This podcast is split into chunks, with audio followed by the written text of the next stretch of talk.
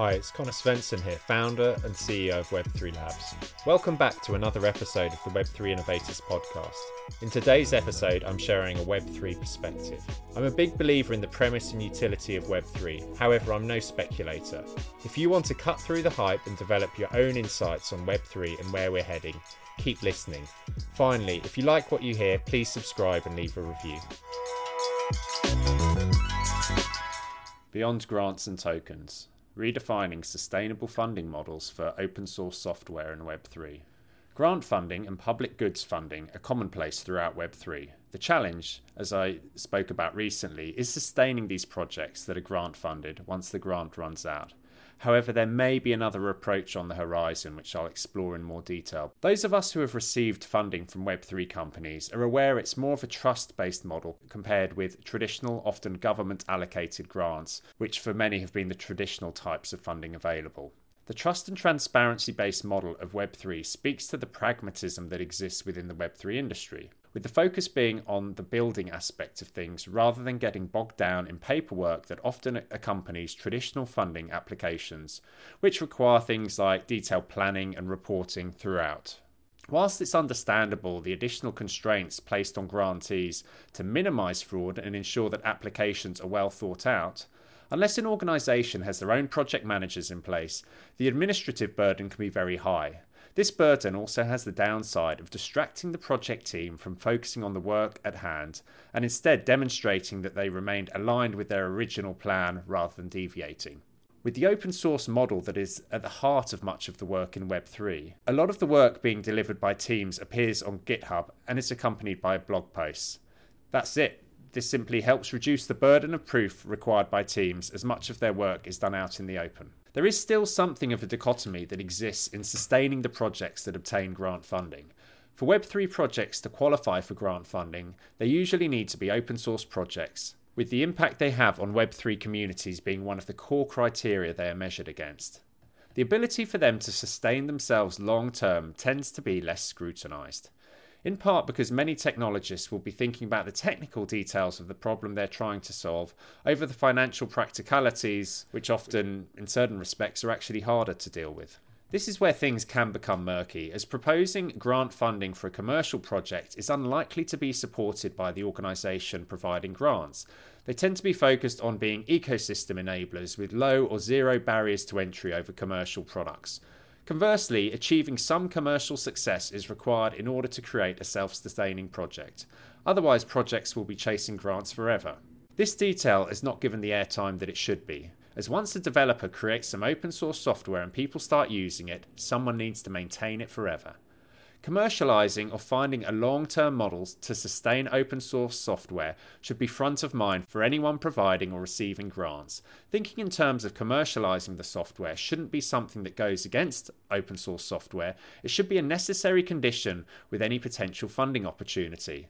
This lack of common ground between grant funded open source software on one side and commercialization and support on the other is a real challenge for open source software. However, there may be another potential approach on the horizon. Since the Ethereum network transitioned to proof of stake, those benefiting from the rewards associated with securing the Ethereum network moved from the hands of miners to anyone who is willing to stake their Ether. Over 15% of the total supply of Ether is now being staked, which represents 18.2 million ETH, obtaining a yield of approximately 4%, which is over 700,000 Ether annually being returned to stakers. What if some of these staking rewards could be channeled into open source software that supported the Ethereum ecosystem on an ongoing basis? Just 1% of annual staking revenue would equate to $10 million. To put this figure into perspective, Gitcoin has distributed over $50 million during the past six years, so a 1% figure is far from immaterial on the impact it can have in an ecosystem. This notion of redistributing staking funds does not appear yet to have been widely embraced within the Ethereum community. However, there are some teams thinking about it. Launchnodes have their impact staking working group, which is focused on allocating some staking rewards to meaningful projects and initiatives. However, I'm not aware of any other initiatives, and I'd imagine such an approach would be very popular within the Ethereum community. Outside of Ethereum, you have the Astar network, which is a Polkadot parachain, and they have something called dApp staking. In dApp staking, nominators, which are similar to validators in Ethereum, can nominate Astar network tokens to dApps they wish to support. The more widely these nominated dApps are used, the more nominations they are likely to receive. Hence, developers have an opportunity to capture the value they are creating on the network.